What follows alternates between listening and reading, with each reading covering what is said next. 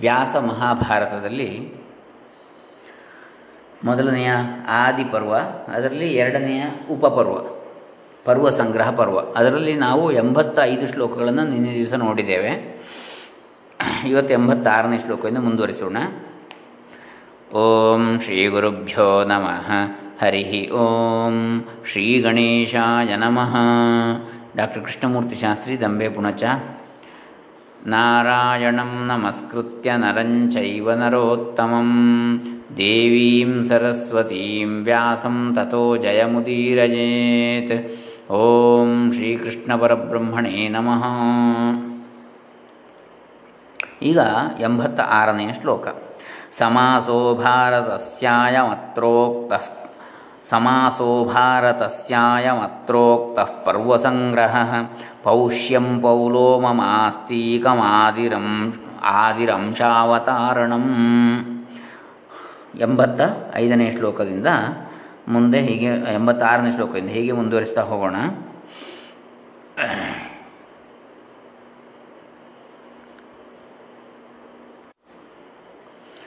ಸಂಭವೋ ಜತು ವೇಶ್ಮಾಖ್ಯಂ ಹಿಡಿಂಬಕಯೋರ್ವದ ತಥಾ ಚೈತ್ರರಥಂ ದೇವ್ಯಾ ಪಾಂಚಾಲ್ಯಾಶ್ಚ ಸ್ವಯಂವರಃ ಕ್ಷಾತ್ರಧರ್ಮೇಣ ನಿರ್ಜಿತ್ಯ ತಥೋ ವೈವಾಹಿಕಂ ಸ್ಮೃತಂ ವಿದುರಾಗಮನಂಚೈವ ರಾಜ್ಯಲಾಭಸ್ತಥೈವ ಚ ಇಲ್ಲಿಗೆ ಎಂಬತ್ತ ಎಂಟು ಶ್ಲೋಕಗಳಾಯಿತು. ಅಂದರೆ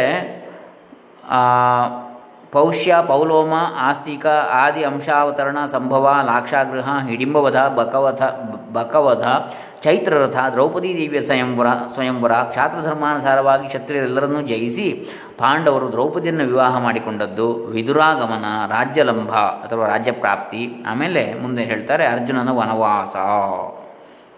ವನವಾಸೋ ಅರ್ಜುನಸ್ಯಾಪಿ ಸುಭದ್ರಾ ತತಃ ಹರಣಾಹರಣಂಚೈವ ದಹನಂ ಖಾಂಡವಸ್ಯ ಚ ಮಯಸ್ಯ ದರ್ಶನಂಚೈವ ಆದಿ ಗತ್ಯತೆ ಅಂದರೆ ಅರ್ಜುನನ ವನವಾಸ, ಸುಭದ್ರಾಹರಣ, ಹರಣಾಹರಣ, ಖಾಂಡವದಾಹ, ಮಯದರ್ಶನ ಇವುಗಳು ಆದಿಪರ್ವದಲ್ಲಿ ಉಕ್ತವಾಗಿರುವ ಕಥಾಪ್ರಸಂಗಗಳು. ಮುಂದೆ ಪೌಷ್ಯ ಪರ್ವದಲ್ಲಿ ಉತ್ತಂಕನ ಮಹಿಮೆ ವರ್ಣಿತವಾಗಿದೆ. ಪೌಲೋಮ ಪರ್ವದಲ್ಲಿ ಭೃಗುವಂಶದ ಇತಿಹಾಸವನ್ನು ಹೇಳಲಾಗಿದೆ. ಪೌಷ್ಯೇ ಪರ್ವಣಿ ಮಾಹಾತ್ಮ್ಯ ಉತ್ತಂಕಸ್ಯೋಪವರ್ಣಿತಂ. ಇಲ್ಲಿಗೆ ತೊಂಬತ್ತಾಯಿತು ಶ್ಲೋಕ. ಪೌಲೋಮೆ ಭೃಗುವಂಶಸ್ಯ ವಿಸ್ತಾರ ಪರಿಕೀರ್ತಿತ. ಆಸ್ತಿಕೇ ಸರ್ವನಾಗಾನಾಂ ಗರುಡಸ್ಯ ಚ ಸಂಭವ. ಆಸ್ತಿಕ ಪರ್ವದಲ್ಲಿ ಎಲ್ಲ ನಾಗಗಳ ಗರುಡನ ಉತ್ಪತ್ತಿಯೆಲ್ಲ ಹೇಳಲಾಗಿದೆ. ತೊಂಬತ್ತೊಂದು ಶ್ಲೋಕ ಆಯಿತು. ಇನ್ನು ಕ್ಷಿ ತೊಂಬತ್ತೆರಡು. ಕ್ಷೀರೋದ ಮಥನಂಚೈವ ಜನ್ಮೋಚ್ಚೈಶ್ರವಸಸ್ತಥಾ ರ ಯಜತಃ ಸರ್ಪ ಸತ್ರೇಣ ರಾಜ್ಞಃ ಪಾರೀಕ್ಷಿತಸ್ಯ ಚ. ಕ್ಷೀರಸಾಗರದ ಮಥನ, ಆಮೇಲೆ ಉಚ್ಚೈಶ್ರವಸ್ಸಿನ ಜನ್ಮ, ಆಮೇಲೆ ಸರ್ಪಯಾಗ ಪಾರೀಕ್ಷಿತ ಅಂದರೆ ಜನಮೇಜಯ, ಪರೀಕ್ಷಿತನ ಮಗ, ರಾಜನಾದ ಪರೀಕ್ಷಿತನ ಮಗ ಜನಮೇಜಯ ರಾಜನ ಸರ್ಪಸತ್ರ, ಸರ್ಪಯಾಗ. ಇದರ ಕಥೆಯೆಲ್ಲ ಬರ್ತದೆ. ತೊಂಬತ್ತ ಎರಡನೇ ಶ್ಲೋಕ ಇದು. ಕಥಾ ಇಯಂ ಅಭಿನಿವೃತ್ತ ಭಾರತಾನಾಂ ಮಹಾತ್ಮನಾಂ. ಹಾಗೆ ಇದರ ಮುಂದೆ ಏನು ಬರ್ತದೆ? ವಿವಿಧ ಸಂಭವ ರಾಜ್ಞ ಮುಕ್ತ ಸಂಭವ ಪರ್ವಣಿ ಸಂಭವ ಪರ್ವದಲ್ಲಿ ಭಾರತ ಅಂದರೆ ಭರತವಂಶೀಯರಾದ ಮಹಾತ್ಮರಾದಂತಹ ರಾಜರುಗಳ ಸಂಭವ ಇತ್ಯಾದಿಗಳು ಅವರ ಸ ಹುಟ್ಟು, ಜನ್ಮ, ಆಮೇಲೆ ಅವರ ಕ, ವಿಸ್ತಾರ, ಕಥಾ ವಿಸ್ತಾರಗಳು ಬರ್ತವೆ. ಇದು ತೊಂಬತ್ತ ಮೂರನೇ ಶ್ಲೋಕ. ಅನ್ಯೇಷಾಂಚೈವ ಶೂರಾಣಾಂ ಋಷೇರ್ದ್ವೈಪಾಯನಸ್ಯ ಚ ಅಂಶಾವತರಣಂಚಾತ್ರ ದೇವಾನಾಂ ಪರಿಕೀರ್ತಿತಂ. ಹಾಗೆ ಬೇರೆ ಬೇರೆ ಯಾರು ಶೂರರ ಋಷಿಗಳ ಋಷಿಯಾದ ದ್ವೈಪಾಯನರ ಕೃಷ್ಣ ದ್ವೈಪಾಯನರ ಹುಟ್ಟು. ಆಮೇಲೆ ಅಂಶಾವತರಣ ಎನ್ನತಕ್ಕಂಥ ಪರ್ವದಲ್ಲಿ ದೇವಾನಾಂ ಪರಿಕೀರ್ತಿತಂ. ಅಂದರೆ ಯಾವ್ಯಾವ ದೇವತೆಗಳ ಅಂಶದಿಂದ ಯಾರ್ಯಾರು ಹುಟ್ಟಿದರು ಅಂತೇಳಿ. ಇದು ತೊಂಬತ್ನಾಲ್ಕನೇ ಶ್ಲೋಕ. ಮುಂದೆ, ದೈತ್ಯಾನಾಂ ದಾನವಾನಾಂಚ ಯಕ್ಷಾಣಾಂಚ ಮಹೌಜಸಾಂ ನಾಗಾನಾಂ ಅಥವಾ ಸರ್ಪಾಣಾಂ ಗಂಧರ್ವಾಣಾಂ ಪತತ್ರಿಣಾಂ ಇವರೆಲ್ಲರಿಂದ ದೈತ್ಯರಿಂದ, ದಾನವರಿಂದ, ಯಕ್ಷರ, ಮಹಾ ಮಹೌಜಸ್ರು ಮಹಾ ಓಜಸ್ಸುಗಳಾದ ಇಂಥವರೆಲ್ಲರಿಂದ, ಆಮೇಲೆ ನಾಗಗಳಿಂದ, ಸರ್ಪಗಳಿಂದ, ಗಂಧರ್ವರಿಂದ, ಈ ಯಾರ್ಯಾರ ಅಂಶದಿಂದ ಯಾರ್ಯಾರು ಹುಟ್ಟಿದರು ಎನ್ನತಕ್ಕಂಥದ್ದೆಲ್ಲ ಅಂಶಾವತರಣ ಯಾರ ಅಂಶದಿಂದ ಅವತಾರ ಆಯಿತು ಎನ್ನತಕ್ಕಂಥದ್ದೆಲ್ಲ ಬರ್ತದೆ. ಮುಂದಿನ ಅಂಶಾವತರಣ ಪರ್ವದಲ್ಲಿ. ಈಗ ತೊಂಬತ್ತೈದು ಶ್ಲೋಕ ಆಯಿತು.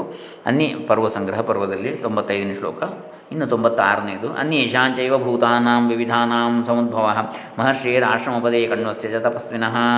ತೊಂಬತ್ತಾರನೇ ಶ್ಲೋಕ ಇದು. ಹಾಗೆ ಬೇರೆ ಎಲ್ಲರ ಹುಟ್ಟು, ಆಮೇಲೆ ಕಣ್ವರ ಆಶ್ರಮದಲ್ಲಿ ತಪಸ್ವಿಗಳಾದ ಕಣ್ಣೂರ ಆಶ್ರಮದಲ್ಲಿನ ಕಥೆ ಯಾವುದದು? ತೊಂಬತ್ತೇಳನೇ ಶ್ಲೋಕ ಮುಂದೆ.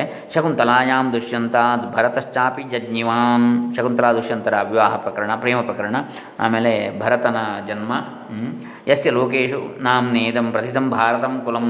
ಯಾವ ಭರತನಿಂದಲೇ ಈ ಭರತ ವಂಶ ಎನ್ನತಕ್ಕಂಥ ವಂಶಕ್ಕೆ ಹೆಸರು ಬಂತು ಅಂತ ಆ ಭರತನಿಂದ ವಸು ನಾಂ ಪುನರು, ಈಗ ಭಾರತ ದೇಶ ಅಂತ ಬಂದದ್ದು ಯಾರಿಂದ? ಭರತ ವಂಶೀಯನಿ ಆ, ಭರತನಿಂದಾಗಿ ಭರತ ವಂಶ ಅಂತೇಳಿ ಬಂತು. ಹ್ಞೂ ಯಾರಿಗೆ? ಈ ಕೌರವರ ಪಾಂಡವರ ವಂಶಕ್ಕೆ ಭರತ ವಂಶ ಅಂತೇಳಿ. ಅದೇ ಭಾರತ ದೇಶ ಅಂತೇಳಿ ಆಯಿತು ಅಂತ ಹೇಳ್ಬೋದು. ಇನ್ನೊಂದು ರೀತಿಯಲ್ಲಿ ಭರತ ಅಂತೇಳಿ ಆ, ಅದು ಬಹುಶಃ ಇಷ್ಟು ದೀರ್ಘವಾಗಿ ನಾವು ಹೇಳಿ ಇಷ್ಟು ವಿಶಾಲವಾದ ಅರ್ಥದಲ್ಲಿ ಇಲ್ಲ. ಮಹಾಭಾರತದಲ್ಲಿ ಬರುವಂಥದ್ದು ಇದೆ ಭರತ ಇವನೇ ದುಷ್ಯಂತನ ಮಗ ಭರತ. ಇನ್ನು ಭರತ ರಾಮಾಯಣದಲ್ಲಿ ಬರ್ತಕ್ಕಂಥ ಭರತನಿಗೆ ಇಷ್ಟು ಪ್ರಾಶಸ್ತ್ಯವನ್ನು ಕೊಟ್ಟಿಲ್ಲ. ಬಹುಶಃ. ಯಾಕಂದರೆ ಅಲ್ಲಿ ಪ್ರಧಾನ ಅಲ್ಲ, ಅಲ್ಲಿ ರಾಮನೇ ಪ್ರಧಾನ, ಭರತ ತಮ್ಮ ಎಷ್ಟಾದರೂ. ಹಾಗೆ ಇನ್ನೊಬ್ಬ ಭರತ, ಇಲ್ಲಿ ಭರತ ಬಾಹುಬಲಿಯ ವಿಚಾರ. ಅದು ಒಂದು ಪ್ರಾದೇಶಿಕವಾದ ವಿಚಾರ. ಒಂದು ಇಡೀ ಸಮಗ್ರ ದೇಶಕ್ಕೆ ವ್ಯಾಪಿಸುವುದಿಲ್ಲ ಅದು. ಭರತ ಬಾಹುಬಲಿಯರ ಸಾಮ್ರಾಜ್ಯದ ಚರಿತ್ರೆ. ಹಾಗಾಗಿ ಭಾರತಕ್ಕೆ ಅದು ಹೋಲಿಕೆ ಮಾಡಲಿಕ್ಕೆ ಆಗುವುದಿಲ್ಲ ಅವರಿಂದಾಗಿ ಬಂತು ಅಂತೇಳಿ ಹೆಸರು. ಹಾಗಾಗಿ ಈ ಭರತವಂಶೀಯ ಭರತ ಯಾರು, ದುಷ್ಯಂತ ಶಕುಂತಲೆಯರ ಪುತ್ರನಾದ ಭರತ, ಅವನಿಗೆ ಸರ್ವದಮನ ಅಂತಲೂ ಹೆಸರಿತ್ತು. ಆ ಭರತನಿಂದಲೇ ಭರತ ವಂಶ ಎನ್ನುವ ಹೆಸರು ಅವರ ಮುಂದಿನ ವಂಶಕ್ಕೆ ಮುಂದೆ ಹೆಸರಾಯಿತು. ಹಾಗೆಯೇ ಅವನಿಂದಲೇ ಭಾರತ ವರ್ಷ ಅಥವಾ ಈ ಭರತಖಂಡ ಎನ್ನತಕ್ಕಂಥ ಹೆಸರು ಬಂತು ಅಂತೇಳಿ ನಾವು ತಿಳಿಯಬಹುದು. ವಸೂನಾಂ ಪುನರುತ್ಪತ್ತಿರ್ಭಾಗೀರಥ್ಯಾಂ ಮಹಾತ್ಮನಾಂ ಶಾಂತನೋರ್ವೇಶ್ಮನಿ ಪುನಸ್ತೇಷಾಂ ಚಾರೋಹಣಂ ದಿವಿ ಅಷ್ಟವಸುಗಳ ಉತ್ಪತ್ತಿ ಅಲ್ಲಿ ಗಂಗೆಯಲ್ಲಿ, ಆಮೇಲೆ ಮಹಾತ್ಮರಾದ ಅಷ್ಟವಸುಗಳು, ಅದರಲ್ಲಿ ಶಾ, ಅಂದರೆ ಶಂತನುವಿನ ಪುತ್ ಗೃಹದಲ್ಲಿ ಅವರ ಉತ್ಪತ್ತಿ, ಶಂತನುವಿನ ಮಕ್ಕಳಾಗಿ. ಆಮೇಲೆ ಪುನಃ ಅವರೆಲ್ಲರೂ ಸ್ವರ್ಗಕ್ಕೆ ಅಂದರೆ ಅವರ ಲೋಕ ವಸುಲೋಕಕ್ಕೆ ಹೋಗತಕ್ಕಂಥದ್ದು. ಅದರಲ್ಲಿ ಒಬ್ಬ ಮಾತ್ರ ಉಳ್ಕೊಳ್ಳುವಂಥದ್ದು ಶಾಂತನುವಿನ ಪ್ರಾರ್ಥನೆಯ ಮೇರೆಗೆ ಅಂತೇಳಿ. ಇದು ತೊಂಬತ್ತೆಂಟು ಶ್ಲೋಕ ಆಯಿತು. ತೇಜವಂಶಾನಾಂಚ ಸಂಪಾತೋ ಭೀಷ್ಮಸ್ಯಾಪ್ಯತ್ರ ಸಂಭವ ರಾಜ್ಯಾನ್ ನಿವರ್ತನಂ ತಸ್ಯ ಬ್ರಹ್ಮಚರ್ಯವ್ರತೆ ಸ್ಥಿತಿ. ಆಮೇಲೆ ಅದರಲ್ಲಿ ಕೊನೆಯ ಭೀಷ್ಮ ಒಬ್ಬ ಉಳ್ಕೊಳ್ಳುವಂಥದ್ದು. ಅವನ ಹುಟ್ಟು ಹಾಗೆ ಅವನು ಇಲ್ಲಿ ರಾಜ್ಯ ರಾಜ್ಯದಿಂದ ವೈರಾಗ್ಯವನ್ನು ಹೊಂದತಕ್ಕಂಥದ್ದು ಆಮೇಲೆ ಬ್ರಹ್ಮಚರ್ಯ ವ್ರತದಲ್ಲಿ ಅವನು ಅವನ ತಂದೆಗೋಸ್ಕರವಾಗಿ ಹ್ಮ್, ಬ್ರಹ್ಮಚರ್ಯ ವ್ರತವನ್ನು ಅಖಂಡ ಬ್ರಹ್ಮಚರ್ಯ ವ್ರತವನ್ನು ಪಾಲಿಸ್ತಕ್ಕಂಥದ್ದು ಪ್ರತಿಜ್ಞೆ ಮಾಡ್ತಕ್ಕಂಥದ್ದು ಪ್ರತಿಜ್ಞಾಪಾಲನಂಚೈವ ರಕ್ಷಾ ಚಿತ್ರಾಂಗದಸ್ಯ ಚ ಹತೆ ಚಿತ್ರಾಂಗದೇ ಚೈವ ರಾಜ ರಕ್ಷಾ ಭ್ರಾತುರ್ಯವೀಯಸಃ. ಇದು ನೂರನೆಯ ಶ್ಲೋಕ. ಈಗ ಇವಿಷ್ಟೆಲ್ಲ ನಾವು ಹೇಗೆ ಆಯಿತು ಅಂತೇಳಿ ಎಲ್ಲ ನೋಡ್ತೇವೆ ಅಂತ ಹೇಳುವಂಥದ್ದು. ಸಂಭವ ಪರ್ವದಲ್ಲಿ, ಕಣ್ಣೂರ ಆಶ್ರಮದಲ್ಲಿ ಶಕುಂತಲೆ ಬೆಳೆದು, ಶಕುಂತಲಾ ದುಷ್ಯಂತರ ಸಮಾಗಮ, ಭರತನ ಜನ್ಮ ಇವುಗಳನ್ನು ಹೇಳಲಾಗಿದೆ, ಇತ್ಯಾದಿಗಳು. ಈಗ ದಾಶಕನ್ಯೆಯಲ್ಲಿ, ಅಂದರೆ ಸತ್ಯವತಿಯಲ್ಲಿ ಚಿತ್ರಾಂಗದ ವಿಚಿತ್ರ ವೀರ್ಯರ ಜನನ. ಅದೇ ದಾಶಕನ್ಯೆ ಯಾರು? ಸತ್ಯವತಿ. ದಾಶರಾಜನ ಮಗಳು ಪೂ ವಿವಾಹ ಪೂರ್ವದಲ್ಲಿ ವ್ಯಾಸರ ಜನನ ಆಗ್ತದೆ ಅವಳಿಂದ, ಸತ್ಯವತಿ ಮತ್ತು ಪರಾಶರ ಸಂಸರ್ಗದಿಂದ. ಸೊ ಹಾಗಾಗಿ ಕನ್ನಿಕಾ ಅಂದರೆ ಕಾನೀನ ಪುತ್ರ ಅಂತಲೂ ಹೇಳ್ಬೋದು ಯಾರನ್ನು? ವ್ಯಾಸರನ್ನು ಕೃಷ್ಣದ್ವೈಪಾಯನ ವ್ಯಾಸರು. ಪರಾಶರರಿಂದ ಸತ್ಯವತಿಯಲ್ಲಿ ಅದೇ ದಾಶರಾಜನ ಕನ್ಯಾ ಆದಂತಹ ಸತ್ಯವತಿಯಲ್ಲಿ ಆಮೇಲೆ ಅವಳು ಮದುವೆ ಆದ ನಂತರ ಶಂತನುವಿನಲ್ಲಿ ಹುಟ್ಟತಕ್ಕಂಥದ್ದು ಯಾರು? ಶಂತನು ಸತ್ಯವತಿಯರ ಪರಿಣಯದ ನಂತರ ವಿಚಿತ್ರ ವೀರ್ಯ ಮತ್ತು ಚಿತ್ರಾಂಗದ, ಇವರು ಹುಟ್ಟತಕ್ಕಂಥದ್ದು, ಚಿತ್ರಾಂಗದ ವಿಚಿತ್ರ ವೀರ್ಯರ ಜನನ. ಆಮೇಲೆ ಆ ದೃಷ್ಟಿಯಲ್ಲಿ ಈ ವ್ಯಾಸರು ಈ ಚಿತ್ರಾಂಗದ ವಿಚಿತ್ರ ವೀರ್ಯರ ಸೋದರರೇ ಆಗ್ತಾರೆ, ತಾಯಿಯ ದೃಷ್ಟಿಯಲ್ಲಿ ನೋಡಿದರೆ, ತಂದೆ ಬೇರೆ ಬೇರೆ. ಹಾಗಾಗಿ ಆ ದೃಷ್ಟಿಯಲ್ಲಿ ಈ ಚಿತ್ರಾಂಗದ ವಿಚಿತ್ರ ವೀರ್ಯರ ನಂತರ ನಿಯೋಗ ಪದ್ಧತಿಯಲ್ಲಿ ಅವರ ಮರಣದ ನಂತರ ಈ ಅಂಬಿಕೆ ಮತ್ತು ಅಂಬಾಲಿಕೆಯರಿಗೆ ವ್ಯಾಸರಿಂದ ಧೃತರಾಷ್ಟ್ರ ಮತ್ತು ಪಾಂಡು ಹುಟ್ಟತಕ್ಕಂಥದ್ದು, ವಿದುರ ಇವರು ಮೂರು ಜನ. ಹಾಗಾಗಿ ಅಲ್ಲಿ ಅದು ನಿಯೋಗ ಪದ್ಧತಿ ಯಥಾವತ್ತು ಯಥಾವತ್ ಅದು ಆಗ್ತದೆ. ಅಂದರೆ ಆ ದ್ವಾಪರ ಯುಗದಲ್ಲಿ, ಕಲಿಯುಗಕ್ಕೆ ಇಲ್ಲ ನಿಯೋಗ ಪದ್ಧತಿ. ಅಂದರೆ ಅಣ್ಣಂದರು ತೀರಿ ಹೋದ ಮೇಲೆ ತಮ್ಮ ಯಾವ ರೀತಿಯಲ್ಲಿ ಅವರನ್ನು ನಿಯೋಗ ಪದ್ಧತಿಯಾಗಿ, ಸಂತಾನಕ್ಕೋಸ್ಕರ ಮಾತ್ರ, ಪತ್ನಿಯಾಗಿ ಅಲ್ಲ, ಅದನ್ನು ಪ್ರಯೋಗ, ಉಪಯೋಗ ಮಾಡಿರ್ತಕ್ಕಂಥದ್ದು. ಹಿರಿಯರ ಆಜ್ಞೆಯಂತೆ ಅಂತೇಳಿ. ಇದು ಚಿತ್ರಾಂಗದ ವಿಚಿತ್ರ ವೀರ್ಯ ಜನನ. ಚಿತ್ರಾಂಗದನು ಮರಣ ಹೊಂದಿದ ನಂತರ ಭೀಷ್ಮನು ವಿಚಿತ್ರ ವೀರ್ಯನನ್ನೇ ಸಿಂಹಾಸನದಲ್ಲಿ ಕುಳ್ಳಿರಿಸಿರತಕ್ಕಂಥದ್ದು. ಯಮಧರ್ಮನು ಅಣಿಮಾಂಡವ್ಯನ ಶಾಪದಿಂದಾಗಿ ಮನುಷ್ಯನಾಗಿ ಜನ್ಮ ತಾಳಿದ್ದು ವಿದುರನಾಗಿ. ಕೃಷ್ಣ ದ್ವೈಪಾಯನರ ಅನುಗ್ರಹದಿಂದ ಪಾಂಡವ ಧೃತರಾಷ್ಟ್ರ ಮತ್ತು ವಿದುರರ ಜನನ. ಆಮೇಲೆ ಅದೇ ಈಗ ನಾನು ಹೇಳಿದ್ದು. ಆಮೇಲೆ ಪಾಂಡವ, ಕೌರವರ ಜನನ. ಈ ವಿಷಯಗಳೆಲ್ಲವೂ ಸಂಭವ ಪರ್ವದಲ್ಲಿ ಉಕ್ತವಾಗಿವೆ ಅಂತೇಳಿ ಹೇಳ್ತಾರೆ. ಅಂದರೆ ವಿಚಿತ್ರವೀರ್ಯಸ್ಯ ತಥಾ ರಾಜ್ಯೇ ಸಂಪ್ರತಿಪಾದನಂ. ರಕ್ಷಾ ಸಹ ಅಂತ ನೂರನೇ ಶ್ಲೋಕದಲ್ಲಿ ನೋಡಿದ್ದೇವೆ ಅಂದರೆ ಈ ಕಿರಿಯ ಸಹೋದರರನ್ನು ರಕ್ಷಣೆ ಮಾಡತಕ್ಕಂಥದ್ದು ಹ್ಞೂ ಯಾರು? ವ್ಯಾಸರು ವ್ಯಾಸರು. ಚಿತ್ರಾಂಗದ ವಿಚಿತ್ರವೀರ್ಯರನ್ನ ಆಮೇಲೆ ವಿಚಿತ್ರವೀರ್ಯನ ತಥಾ ರಾಜ್ಯೇ ಸಂಪ್ರತಿಪಾದನ. ಅವರನ್ನು ರಾಜ್ಯದಲ್ಲಿ ಪ್ರತಿಷ್ಠಾಪನೆ ಮಾಡತಕ್ಕಂಥದ್ದು ವಿಚಿತ್ರವೀರ್ಯನನ್ನು ಅಂದರೆ ಇಲ್ಲಿ ಹಿರಿಯವ ಮರಣ ನಂತರ ನಾನು ಹೊಂದಿದ ನಂತರ ಕಿರಿಯವನಿಗೆ. ಅವನು ಅವನು ಮರಣ ಧರ್ಮ ಧರ್ಮಸ್ಯಂದೃಶ ಸಂಭೂತಿರ್ ಸಂಭೂತಿರ್ ಅಣಿ ಮಾಂಡವ್ಯ ಶಾ, ಶಾಪಜ. ಅಣಿ ಮಾಂಡವ್ಯನ ಶಾಪದಿಂದ ಯಮಧರ್ಮ ಹುಟ್ಟತಕ್ಕಂಥದ್ದು ವಿದುರನಾಗಿ. ಕೃಷ್ಣ ದ್ವೈಪಾಯನಾಚ್ಚೈವ ಪ್ರಸೂತಿರ್ವರದಾನಜ ಕೃಷ್ಣ ದ್ವೈಪಾಯನರ ಅನುಗ್ರಹದಿಂದ ಹೆರಿಗೆ ಆಗತಕ್ಕಂಥದ್ದು. ಯಾರಿಗೆ? ಅಂಬಿಕೆ ಅಂಬಾಲಿಕೆಯರಿಗೆ. ಧೃತರಾಷ್ಟ್ರಸ್ಯ ಪಾಂಡೋಶ್ಚ ಪಾಂಡವಾನಾಂಚ ಸಂಭವ. ಧೃತರಾಷ್ಟ್ರನ ಮತ್ತು ಪಾಂಡುವಿನ ಜನನ, ಆಮೇಲೆ ಪಾಂಡವರ ಜನನ ಇತ್ಯಾದಿಗಳು. ಇದು ನೂರ ಎರಡು ಶ್ಲೋಕ ಆಯಿತು. ಇನ್ನು ನೂರ ಮೂರನೇದು ಚ ಮಂತ್ರೋ ದುರ್ಯೋಧನಸ್ಯ ಚ ಕೂಟಸ್ಯ ಧಾರ್ತರಾಷ್ಟ್ರೇಣ ಪ್ರೇಷಣಂ ಪಾಂಡವಾನ್ ಪ್ರತಿ. ನೂರ ಮೂರನೇ ಶ್ಲೋಕ ಆಯಿತು. ಏನು ಹೇಳಿತು ಈ ಶ್ಲೋಕದಲ್ಲಿ ಜತುವೇಶ್ಮ ಅಥವಾ ಜತುಗೃಹ ಪರ್ವದಲ್ಲಿ ಮುಂದಿನದು. ಪಾಂಡವರ ವಾರಣಾವತ ಯಾತ್ರಾ ವಿಷಯದಲ್ಲಿ ದುರ್ಯೋಧನನು ಧೃತರಾಷ್ಟ್ರನ ಒಡನೆ ಮಾಡಿದ ಸಮಾಲೋಚನೆ, ಧರ್ಮರಾಜನಿಗೆ ವಿದುರನ ಸೂಚನೆ. ವಿದುರನ ಮಾತಿನಂತೆ ಸುರಂಗದ ಮೂಲಕವಾಗಿ ಪಾಂಡವರು ಅರಗಿನ ಮನೆಯಿಂದ ತಪ್ಪಿಸಿಕೊಂಡದ್ದು. ಜತುಗೃಹ ಅಂದರೆ, ಅರಗಿನ ಮನೆ. ಅದೇ ಸಮಯ, ಮೇಣದ ಮನೆ. ಮೇಣಕ್ಕೆ ಬೆಂಕಿ ಕೊಟ್ಟರೆ ಬೆಂಕಿ ಹಿಡಿತದೆ, ಬಯಗನೆ. ಅದೇ ಸಮಯದಲ್ಲಿ ಅರಗಿನ ಮನೆಯಲ್ಲಿ ಮಲಗಿದ್ದ ಪುರೋಚನ, ನಿಷಾದ ಮತ್ತು ಅವಳ ಐವರು ಮಕ್ಕಳ ದಹನ. ಪುರೋಚನ, ನಿಷಾದ ಮತ್ತು ಅವಳ ಐವರು ಮಕ್ಕಳು. ಇವರ ದಹನ. ಈ ವಿಷಯಗಳು ವಿಸ್ತಾರವಾಗಿ ಹೇಳಲ್ಪಟ್ಟಿವೆ ಅಂತ ಹೇಳ್ತಾರೆ. ಜತು, ವೇಷ್ಮ ಅಥವಾ ಜತು, ಗೃಹ ಪರ್ವತ ವೇಷ್ಮ ಅಂದರೆ ಗೃಹ, ಮನೆ. ಜತು ಅಂದರೆ ಇಲ್ಲಿ ಅರಗು, ಅಂಟು, ಮೇಣ. ಇದಿಷ್ಟು ನಾವು ಅದರಲ್ಲಿ ಕಾಣ್ತೇವೆ. ಮುಂದೆ ಕೂಟಸ್ಯ ರಾಷ್ಟ್ರೇಣ ಪ್ರೇಷಣಂ ಪಾಂಡವಾನ್ ಪ್ರತಿ. ಅಂದರೆ ವಾರಣಾವತ ಯಾತ್ರಾ ಚ ಮಂತ್ರೋ ದುರ್ಯೋಧನಸ್ಯ ಚ ಕೂಟಸ್ಯ ರಾಷ್ಟ್ರೇಣ ಪ್ರೇಷಣಂ ಪಾಂಡವಾನ್ ಪ್ರತಿ ಮೋಸದಿಂದ ಧೃತರಾಷ್ಟ್ರನ ಮಕ್ಕಳಿಂದ ಧಾರ್ತರಾಷ್ಟ್ರೇಣ ಕೌರವನಿಂದ ಸು ಸುಯೋಧನ ದುರ್ಯೋಧನನಿಂದ ಕಳುಹಿಸಲ್ಪಡತಕ್ಕಂಥದ್ದು ಪಾಂಡವರನ್ನು ಎಲ್ಲಿಗೆ, ಅರಗಿನ ಮನೆಗೆ ವಾರಣಾವತಕ್ಕೆ ಕಳಿಸಿ. ಆಮೇಲೆ ಹಿತೋಪದೇಶಶ್ಚ ಪಥಿ ಧರ್ಮರಾಜಸ್ಯ ಧೀಮತಃ ವಿದುರೇಣ ಕೃತೋ ಯತ್ರ ಹಿತಾರ್ಥಂ ಲೇಚ್ಛ ಭಾಷಯ. ವಿದುರನಿಂದ ಧರ್ಮರಾಜನಿಗೆ ಹಿತೋಪದೇಶ. ನೂರ ನಾಲ್ಕನೇ ಶ್ಲೋಕ ಇದು. ವಿದುರಸ್ಯ ಚ ವಾಕ್ಯೇನ ಸುರುಂಗೋಪಕ್ರಮ ಕ್ರಿಯಾ. ಸುರುಂಗ ಅಂದರೆ ಸುರಂಗದಲ್ಲಿ ಹೋಗುವಂಥ ಸುರಂಗ ಮಾರ್ಗದಲ್ಲಿ. ಹೋಗತಕ್ಕಂಥದ್ದು ಇಲ್ಲಿ ಅರಗಿನ ಮನೆಯಿಂದ. ನಿಷಾದ್ಯಾ ಪಂಚಪುತ್ರಾಯ ಸುಪ್ತಾಯ ಜತುವೇಷ್ಮನಿ ನೂರೈದು ಶ್ಲೋಕ ಆಯಿತು. ಪುರೋಚನಸ್ಯ ಜಾತ್ರೈವ ದಹನಂ ಸಂಪ್ರಕೀರ್ತಿತಂ. ಪಾಂಡವಾನಾಂ ವನೇ ಘೋರೆ ಹಿಡಿಂಬಾಯಾಶ್ಚ ದರ್ಶನಂ. ತತ್ರೈವ ಚ ಹಿಡಿಂಬಸ್ಯ ವಧೋ ಭೀಮಾನ್ ಮಹಾಬಲಾತ್ ಘಟೋತ್ಕಜಸ್ಯ ಚೋತ್ಪತ್ತಿರಂಶ ಅತ್ರೈವ ಪರಿಕೀರ್ತಿತ ನೂರ ಏಳು ಶ್ಲೋಕ ಆಯಿತು. ಇಲ್ಲಿ ಘಟೋತ್ಕಜನ ಉತ್ಪತ್ತಿ ಅಂತೇಳಿ. ಅಂದರೆ ಅರಗಿನ ಹಿಡಿಂಬವಧ ಪರ್ವದಲ್ಲಿ ಅರಗಿನ ಮನೆಯಿಂದ ಪಾಂಡವರು ತಪ್ಪಿಸಿಕೊಂಡು ಹೋದ ನಂತರ ಅರಣ್ಯದಲ್ಲಿ ಹಿಡಿಂಬೆಯಿಂದ ಪಾಂಡವರ ದರ್ಶನ. ಅಲ್ಲಿಯೇ ಮಹಾಬಲನಾದ ಭೀಮನಿಂದ ಹಿಡಿಂಬಾಸುರನ ವಧೆ ಭೀಮ ಹಿಡಿಂಬೆಯರ ವಿವಾಹ ಘಟೋತ್ಕಜನ ಜನನ ವ್ಯಾಸ ಮಹರ್ಷಿಗಳ ದರ್ಶನ, ಅವರ ಆಜ್ಞೆಯಂತೆ ಅರಣ್ಯದಿಂದ ಏಕಚಕ್ರ ನಗರಕ್ಕೆ ಏಕಚಕ್ರ ನಗರಾಭಿಮುಗಮನ ಅಲ್ಲಿಗೆ ಹೋಗತಕ್ಕಂಥದ್ದು. ಇವುಗಳು ಹಿಡಿಂಬ ಪ, ವಧ ಪರ್ವದಲ್ಲಿ ಹೇಳಲ್ಪಟ್ಟಿವೆ. ಮುಂದೆ ಬಕವಧ ಪರ್ವ. ಮಹರ್ಷಿರ್ ದರ್ಶನಂಚೈವ ವ್ಯಾಸಸ್ಯಾಮಿತ ತೇಜಸ. ತದಾ ಆಜ್ಞೆಯೈಕವ ಚಕ್ರಾಯಾಂ ಬ್ರಾಹ್ಮಣಸ್ಯ ನಿವೇಶನೇ. ನೂರ ಎಂಟನೇ ಶ್ಲೋಕ. ಅಜ್ಞಾತಚರ್ಯಯಾ ವಾಸೋ ಯತ್ರ ತೇಷಾಂ ಪ್ರಕೀರ್ತಿದ ಬಕಸ್ಯ ನಿಧನಂಚೈವ ನಾಗರಾಣಾಂಚ ವಿಸ್ಮಯ ಸಂಭವಶ್ಚೈವ ಕೃಷ್ಣಾಯ ಧೃತ ದೃಷ್ಟದ್ಯುಮ್ನಸ್ಯ ಚೈವ ಬ್ರಹ್ಮಣಾತ್ ಬ್ರಾಹ್ಮಣಾತ್ ಸಮುಪಶ್ರುತ್ಯ. ವ್ಯಾಸವಾಕ್ಯ ಪ್ರಚೋದಿತಾ ನೂರ ಹತ್ತಾಯಿತು ಶ್ಲೋಕ. ದ್ರೌಪದೀಂ ಪ್ರಾರ್ಥಯಂತಸ್ತೆ ಸ್ವಯಂವರ ದಿದೃಕ್ಷಯ ಪಂಚಾಲಾನ್ ಅಭಿತೋ ಜಗ್ಮುರ್ ಯತ್ರ ಕೌತೂಹಲಾನ್ವಿತಾ ಹನ್ನೂರ ಹನ್ನೊಂದಾಯಿತು ಅಂಗಾರಪರ್ಣ ಅಂಗಾರಪರ್ಣಂ ನಿರ್ಜಿತ್ಯ ಗಂಗಾಕೂಲೇ ಅರ್ಜುನಸ್ತದಾ ಸಖ್ಯಂ ಕೃತ್ವಾ ತತಸ್ತೇನ ತಸ್ಮಾದೇವ ಚ ಶುಶ್ರುವೇ ಅಂಥೇಳಿ ನೂರ ಹನ್ನೆರಡು ಶ್ಲೋಕಗಳಾಯಿತು ಅಲ್ಲಿಗೆ ಅಂದರೆ ಭಗವದ ಪರ್ವದಲ್ಲಿ ಪಾಂಡವರು ಅಜ್ಞಾತರಾಗಿ ಏಕಚಕ್ರ ನಗರದಲ್ಲಿ ಬ್ರಾಹ್ಮಣನೊಬ್ಬನ ಮನೆಯಲ್ಲಿ ವಾಸ ಮಾಡುತ್ತಿರುವಂಥದ್ದು ಭೀಮನು ಬಕರನ್ನು ಸಂವರಿಸಿದ್ದು ಬಕಾಸುರನನ್ನು. ನಾಗರಿಕರ ಅಚ್ಚರಿ, ಕೃಷ್ಣೆ ಮತ್ತು ದೃಷ್ಟದ್ಯುಮ್ನರ ಜನ್ಮ ವೃತ್ತಾಂತ, ಕೃಷ್ಣೆ ದ್ರೌಪದಿ. ದ್ರೌಪದಿಯ ಸ್ವಯಂವರ ವೃತ್ತಾಂತವನ್ನು ಕೇಳಿ, ಅದನ್ನು ನೋಡುವ ಸಲುವಾಗಿ ಪಾಂಚಾಲ ನಗರಿಗೆ ಪಾಂಡವರ ಪ್ರಯಾಣ ಇವುಗಳು ಈ ಪರ್ವದಲ್ಲಿ ಉಕ್ತವಾಗಿವೆ.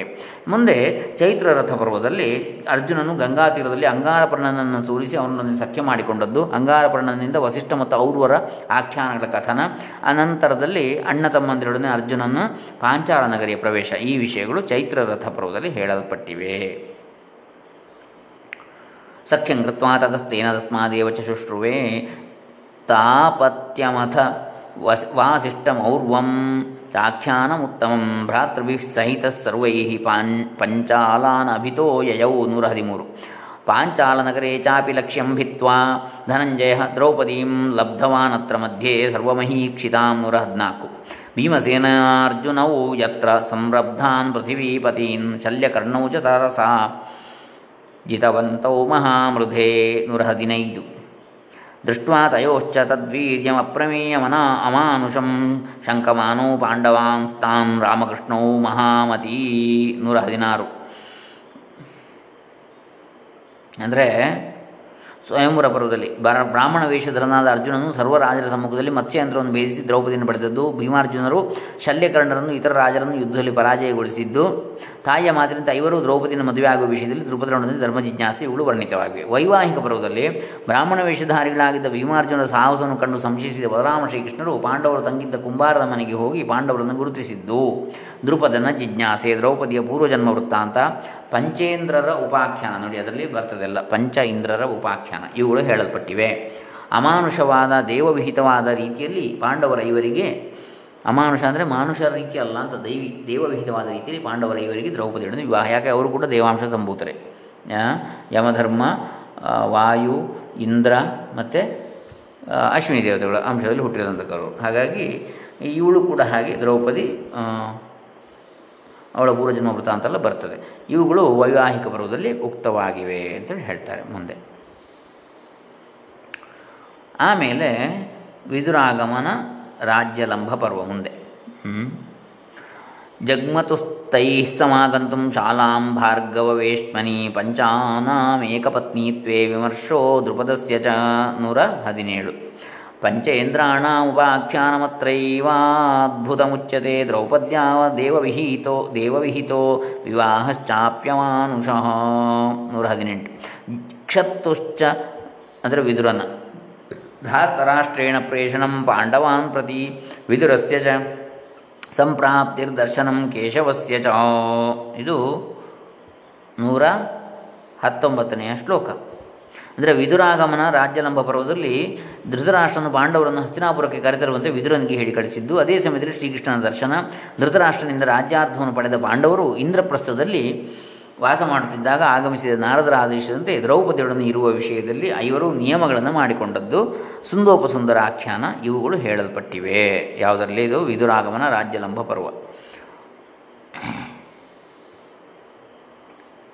ಖಾಂಡವ ಪ್ರಸ್ಥವಾಸಶ್ಚ ತಥಾ ರಾಜ್ಯಾರ್ಧಸರ್ಜನಂ. ನಾರದಸ್ಯ ಆಜ್ಞೆಯಾ ಚೈವ ದ್ರೌಪದ್ಯಾ ಸಮಯಕ್ರಿಯಾ. ನೂರಿಪ್ಪತ್ತಾಯಿತು ಸುಂದೋಪಸುಂದಯೋಸ್ತದ್ವದ್ ಆಖ್ಯಾನಂ ಪರಿಕೀರ್ತಿತಂ ಅನಂತರಂಚ ದ್ರೌಪದ್ಯಾ ಸಹ ಆಸೀನಂ ಯುಧಿಷ್ಠಿರಂ. ನೂರಿಪ್ಪತ್ತೊಂದು. ಅನುಪ್ರವಿಶ್ಯ ವಿಪ್ರಾರ್ಥೆ ಫಾಲ್ಗುನೋ ಗುಹ್ಯಚಾಯುಧಂ ಮೋಕ್ಷಯಿತ್ವಾ ಗೃಹಂ ಗತ್ವಾ ವಿಪ್ರಾರ್ಥಂ ಕೃತನಿಶ್ಚಯ. ಸಮಯಂ ಪಾಲಯನ್ ವೀರೋ ವನಂ ಯತ್ರ ಜಗಾಮಃ ಪಾರ್ಥಸ್ಯ ವನವಾಸೇ ಚ ಉಲೂಪ್ಯಾಪತಿ ಸಂಗಮಃ ಇದು ನೂರ ಇಪ್ಪತ್ತ ಮೂರು ನೂರ ಇಪ್ಪತ್ತ್ಮೂರು ಶ್ಲೋಕಗಳಾಯಿತು ಅಲ್ಲಿಗೆ. ಏನು ಹೇಳಿದ್ದಾರೆ ಇದರ ಅರ್ಥ? ಅರ್ಜುನನ ವನವಾಸ ಬರೋದಿಲ್ಲ ಯುಧಿಷ್ಠಿರ ದ್ರೌಪದಿಯರು ಏಕಾಂತದಲ್ಲಿದ್ದಾಗ ಬ್ರಾಹ್ಮಣನ ಸಹಾಯಕ್ಕಾಗಿ ಆಯುಧವನ್ನು ತರಲು ಅರ್ಜುನನು ಏಕಾಂತ ಗೃಹಕ್ಕೆ ಅನಿವಾರ್ಯವಾಗಿ ಪ್ರವೇಶ ಮಾಡಿದ್ದು, ಬ್ರಾಹ್ಮಣನ ಕಾರ್ಯವನ್ನು ಮಾಡಿಕೊಟ್ಟ ನಂತರ ನಿಯಮದ ಪರಿಪಾಲನೆಗಾಗಿ ಅರ್ಜುನನು ವನವಾಸಕ್ಕೆ ಹೊರಟದ್ದು. ದಾರಿಯಲ್ಲಿ ಉಲೂಪಿಯೊಡನೆ ಸಮಾಗಮ. ಅಂಥೇಳಿ ಬರ್ತದೆ. ಪುಣ್ಯತೀರ್ಥ ಪ್ರವಾಸ ಸಮಯದಲ್ಲಿ ಚಿತ್ರಾಂಗದಿಯೊಡನೆ ವಿವಾಹ ಬಬ್ರುವಾಹನನ ಜನನ, ಬ್ರಾಹ್ಮಣ ಶಾಪದಿಂದ ಮೊಸಳೆಗಳಾಗಿದ್ದ ಐವರು ಅಪ್ಸರೆಯರ ಶಾಪ ವಿಮೋಚನೆ, ಪ್ರಭಾಸ ತೀರ್ಥದಲ್ಲಿ ಶ್ರೀಕೃಷ್ಣ ದರ್ಶನ ಈ ವಿಷಯಗಳು ಉಕ್ತವಾಗಿವೆ. ಯಾವುದರಲ್ಲಿ? ಅರ್ಜುನ ವನವಾಸ ಪರ್ವದಲ್ಲಿ. ಮುಂದೆ ಸುಭದ್ರಾಹರಣ ಪರ್ವ ಬರ್ತದೆ. ಅಂದರೆ ಪುಣ್ಯತೀರ್ಥಾನುಸಂಜ್ಞಾನಂ ಬಭ್ರುವಾಹನ ಜನ್ಮಜ ತತ್ರೈವ ಮೋಕ್ಷಯಾಮಾಸ ಪಂಚಸೋಪ್ಸರಸಶುಭಾ ನೂರಿಪ್ಪತ್ನಾಲ್ಕು. ಶಾಪಾದ್ಗ್ರಾಹತ್ವಮಾಪನ್ನ ಬ್ರಾಹ್ಮಣಸ್ಯ ತಪಸ್ವಿನಃ ಪ್ರಭಾಸತೀರ್ಥೇ ಪಾರ್ಥೇನ ಕೃಷ್ಣಸ್ಯ ಚ ಸಮಾಗಮಃ ನೂರಿಪ್ಪತ್ತೈದು ದ್ವಾರಕಾಯಾಂ ಸುಭದ್ರಾ ಚ ಕಾಮಯಾನೇನ ಕಾಮಿನಿ ವಾಸುದೇವಸ್ಯಾನುಮತೆ ಪ್ರಾಪ್ತಾ ಜೈವ ಕಿರೀಟಿನಾ ನೂರ ಇಪ್ಪತ್ತಾರು ಗೃಹೀತ್ವಾ ಹರಣಂ ಪ್ರಾಪ್ತೆ ಕೃಷ್ಣೇ ದೇವಕಿನಂದನೆ ಅಭಿಮನ್ಯೋ ಸುಭದ್ರಾಯಾಂ ಜನ್ಮ ಚೋತ್ತಮ ತೇಜಸಃ ನೂರ ಇಪ್ಪತ್ತ ಏಳು ದ್ರೌಪದ್ಯಾಸ್ತನಯಾನಾಂಚ ಸಂಭವೋ ಅನುಪ್ರಕೀರ್ತಿತಃ ವಿಹಾರಾರ್ಥಂಚ ಕಥಯೋ ಕೃಷ್ಣಯೋರ್ಯಮುನಾಂ ಅನು ನೂರಿಪ್ಪತ್ತೆಂಟು. ಸಂಪ್ರಾಪ್ತಿಶ್ಚಕ್ರಧನುಷೋ ಖಾಂಡವಸ್ಯ ಚ ದಾಹನಂ ಮಯಸ್ಯ ಮೋಕ್ಷೋ ಜ್ವಲನಾದ್ಭು ಜ್ವಲನಾದ್ಭುಜಂಗಸ್ಯ ಚ ಮೋಕ್ಷಣಂ ನೂರಿಪ್ಪತ್ತೊಂಬತ್ತು. ಮಹರ್ಷೇರ್ಮಂದಪಾಲಸ್ಯ ಶಾರ್ಂಗಾ ಶ तनयसम्भवः ಇತ್ಯೇತದಾದಿಪರ್ವೋಕ್ತಂ ಪ್ರಥಮಂ ಬಹುವಿಸ್ತರಂ ಅಂಥೇಳಿ ನೂರ ಮೂವತ್ತನೇ ಶ್ಲೋಕ ಅಧ್ಯಾಯಾನಾಂ ಶತೆ ದ್ವೇತು ಸಂಖ್ಯಾತೆ ಪರಮರ್ಷಿಣ ಸಪ್ತವಿಂಶತಿರಾಧ್ಯಾಯ ವ್ಯಾಸೇನೋತ್ತಮ ತೇಜಸೋ ಇನ್ನೂರ ನೂರ ಮೂವತ್ತ ಒಂದು। ಅಷ್ಟೌ ಶ್ಲೋಕ ಸಹಸ್ರಾಣಿ ಅಷ್ಟೌ ಶ್ಲೋಕ ಶತಾನಿ ಚ ಶ್ಲೋಕಾಶ್ಚ ಚತುರಾಶೀತಿರ್ಮುನಿನೋಕ್ತ ಮಹಾತ್ಮನ ನೂರ ಮೂವತ್ತೆರಡು ಇನ್ನು ಇದು ಇಲ್ಲಿಗೆ, ಇಲ್ಲಿವರೆಗೆ ಆದಿಪರ್ವದ ಕಥೆ ಹೇಳಿದಾಗಾಯ್ತು ಆದಿಪರ್ವ ಮತ್ತು ಅದರ ಉಪಪರ್ವಗಳು. ಎರಡನೇದು ಸಭಾಪರ್ವ ಅದನ್ನು ನಾಳೆ ದಿವಸ ನಾವು ನೋಡೋಣ. ಇಲ್ಲಿವರೆಗೆ ನೂರ ಮೂವತ್ತೆರಡು ಶ್ಲೋಕಗಳಾಯಿತು ಈ ಪರ್ವ ಸಂಗ್ರಹ ಪರ್ವದಲ್ಲಿ. ನೂರ ಮೂವತ್ತ ಮೂರನೇದು ನಾಳೆ ನೋಡೋಣ. ಈಗ ಸುಭದ್ರಾಹರಣ ಪರ್ವದಲ್ಲಿ ನಾವು ಈಗಾಗಲೇ ನೋಡಿದೆವು. ಸನ್ಯಾಸಿ ವೇಷದಿಂದ ದ್ವಾರಾವತಿಗೆ ಅರ್ಜುನನ ಪ್ರವೇಶ, ಸುಭದ್ರೆ ಮತ್ತು ಅರ್ಜುನರ ಪ್ರೇಮ ಸಮಾಗಮನ, ವಾಸುದೇವನ ಅನುಮತಿಯಿಂದ ಅರ್ಜುನನು ಸುಭದ್ರೆಯನ್ನು ಅಪಹರಿಸಿಕೊಂಡು ಹೋದದ್ದು ಇವುಗಳು ಉಕ್ತವಾಗಿವೆ. ಹರಣಾಹರಣ ಪರ್ವದಲ್ಲಿ ಶ್ರೀಕೃಷ್ಣ ಬಲರಾಮನ ಉಡುಗೊರೆಗಳನ್ನು ತೆಗೆದುಕೊಂಡು ಪಾಂಡವರಲ್ಲಿಗೆ ಬಂದದ್ದು ಹೋದದ್ದು. ಸುಭದ್ರೆಯಲ್ಲಿ ಅಭಿಮನ್ಯುವಿನ ಜನನ, ಇಲ್ಲಿಯೇ ಪಾಂಡವರಿಂದ ದ್ರೌಪದಿಗೆ ಐವರು ಮಕ್ಕಳು ಹುಟ್ಟಿದ ವಿಷಯವನ್ನು ಹೇಳಲಾಗಿದೆ. ಈ ವಿಷಯಗಳು ಹರಣಾಹರಣ ಪರ್ವದಲ್ಲಿ ಉಕ್ತವಾಗಿವೆ. ಖಾಂಡವದಾಹ ಪರ್ವದಲ್ಲಿ ಹರಣ ಆಹರಣ ಅಂತ ಹರಣ, ಆಹರಣ ಅಂದ್ರೇನು? ಶ್ರೀಕೃಷ್ಣ ಬಲರಾಮರು ಉಡುಗೊರೆಗಳನ್ನು ತೆಗೆದುಕೊಂಡು ಪಾಂಡವರಲ್ಲಿ ಹೋದದ್ದು. ಸುಭದ್ರಲ್ಲಿ ಅಭಿಮನ್ಯುಜನ ಇಲ್ಲಿಯೇ ಪಾಂಡವರಿಂದ ದ್ರೌಪದಿಗೆ ಐವರು ಮಕ್ಕಳು ಹುಟ್ಟಿದ ವಿಷಯ. ಹರಣ, ಆಹರಣ. ಅಂದರೆ ಅಪಹರಣ, ಸುಭದ್ರಾಹರಣ ಅಂಥೇಳಿ. ಆಹರಣ ಅಂದರೆ ತರುವಂಥದ್ದು. ಅಪಹರಣ ಮತ್ತು ತರುವಿಕೆ. ಹಾಗೆ. ಕರೆ ತರುವಿಕೆ. ಅಲ್ಲಿಂದ ಅಪಹಾರ ಮಾಡಿ ಇಲ್ಲಿಗೆ ಕರೆ ತರುವಂಥದ್ದು. ದ್ವಾರಕೆಯಿಂದ ಹಸ್ತಿನಾವತಿಗೆ. ಅಥವಾ ಹೌದು. ವಾರಣಾವತಕ್ಕೆ. ವಾರಣಾವತಕ್ಕೆ. ಖಾಂಡವದಾಹ ಪರ್ವದಲ್ಲಿ ವಿಹಾರಾರ್ಥವಾಗಿ ಕೃಷ್ಣಾರ್ಜುನರು ಯಮುನಾ ನದಿಯ ತೀರಕ್ಕೆ ಹೋಗಿದ್ದಾಗ ಬ್ರಾಹ್ಮಣ ವೇಷಧರನಾಗಿದ್ದ ಅಗ್ನಿಯ ಆಗಮನ ಮತ್ತು ಖಾಂಡವದನವನ್ನು ವನವನ್ನು ದಹನ ಮಾಡಲು ಅನುಮತಿಯನ್ನು ಕೇಳಿದ್ದು ಚಕ್ರ ಮತ್ತು ಧನಸ್ಸುಗಳ ಪ್ರಾಪ್ತಿ ಅಲ್ಲಿ ಆಗ್ತದೆ ನೋಡಿ. ಖಾಂಡವದಾಹ, ಕೃಷ್ಣಾರ್ಜುನನ ಸಲಹೆಯಂತೆ ಯಜ್ಞೇಶ್ವರನು ಮಯನನ್ನು ದಹಿಸದೇ ಬಿಟ್ಟದ್ದು. ಅಶ್ವಸೇನನ್ನು ತಪ್ಪಿಸಿಕೊಳ್ಳುವಿಕೆ ಈ ವಿಷಯಗಳನ್ನು ಹೇಳಲಾಗಿದೆ. ಇನ್ನು ಮಯದರ್ಶನ ಪರ್ವದಲ್ಲಿ ಮಯನಗರದ ಜೊತೆ ಮಹರ್ಷಿ ಮಂದಪಾಲನು ಶಾರ್ಂಗ ಎಂಬ ಪಕ್ಷಿಯಲ್ಲಿ ಪುತ್ರರನ್ನು ಪಡೆದ ಕಥೆ. ಇವುಗಳು ವಿಸ್ತಾರವಾಗಿ ಹೇಳಲ್ಪಟ್ಟವು ಇಲ್ಲಿಗೆ ಆದಿಪರ್ವ ಮುಗಿಯುತ್ತದೆ. ಅಧ್ಯಾಯಾನಾಂ ಶತೇ ದ್ವೇತು ಸಂಖ್ಯಾತೆ ಪರಮರ್ಷಿಣ. ಸಪ್ತವಿಂಶತಿರಧ್ಯಾಯ ವ್ಯಾಸೇನ ಉತ್ತಮ ತೇಜಸ. ಅಷ್ಟೌ ಶ್ಲೋಕ ಸಹಸ್ರಾಣಿ, ಅಷ್ಟೌ ಶ್ಲೋಕ ಶತಾನಿ ಚ, ಶ್ಲೋಕಾಶ್ಚ ಚತುರಾಶೀತಿರ್ಮುನಿನೋಕ್ತ ಮಹಾತ್ಮನ. ಮಹರ್ಷಿಗಳಾದ ವ್ಯಾಸರ ಆದಿಪರ್ವವನ್ನು ಇನ್ನೂರಿಪ್ಪತ್ತೇಳು ಅಧ್ಯಾಯಗಳನ್ನಾಗಿ ವಿಂಗಡಿಸಿ ಎಂಟು ಸಾವಿರದ ಎಂಟುನೂರ ಎಂಬತ್ನಾಲ್ಕು ಶ್ಲೋಕಗಳು ಈ ಒಂದು ಸುದೀರ್ಘ ಪರ್ವವನ್ನು ಪೂರ್ಣ ಮಾಡಿದ್ದಾರೆ. ಎರಡನೆಯದು ಸಭಾಪರ್ವ. ಅದನ್ನು ನಾವು ನೂರ ಮೂವತ್ತ ಮೂರನೆಯ ಶ್ಲೋಕದಿಂದ. ನಾಳೆ ದಿವಸ ಮುಂದುವರಿಸೋಣ. ಹರೇ ರಾಮ ಶ್ರೀ ವ್ಯಾಸಾರ್ಪಿತಮಸ್ತು ಬ್ರಹ್ಮಾರ್ಪಿತಮಸ್ತು ಓಂ ತತ್ಸತ್.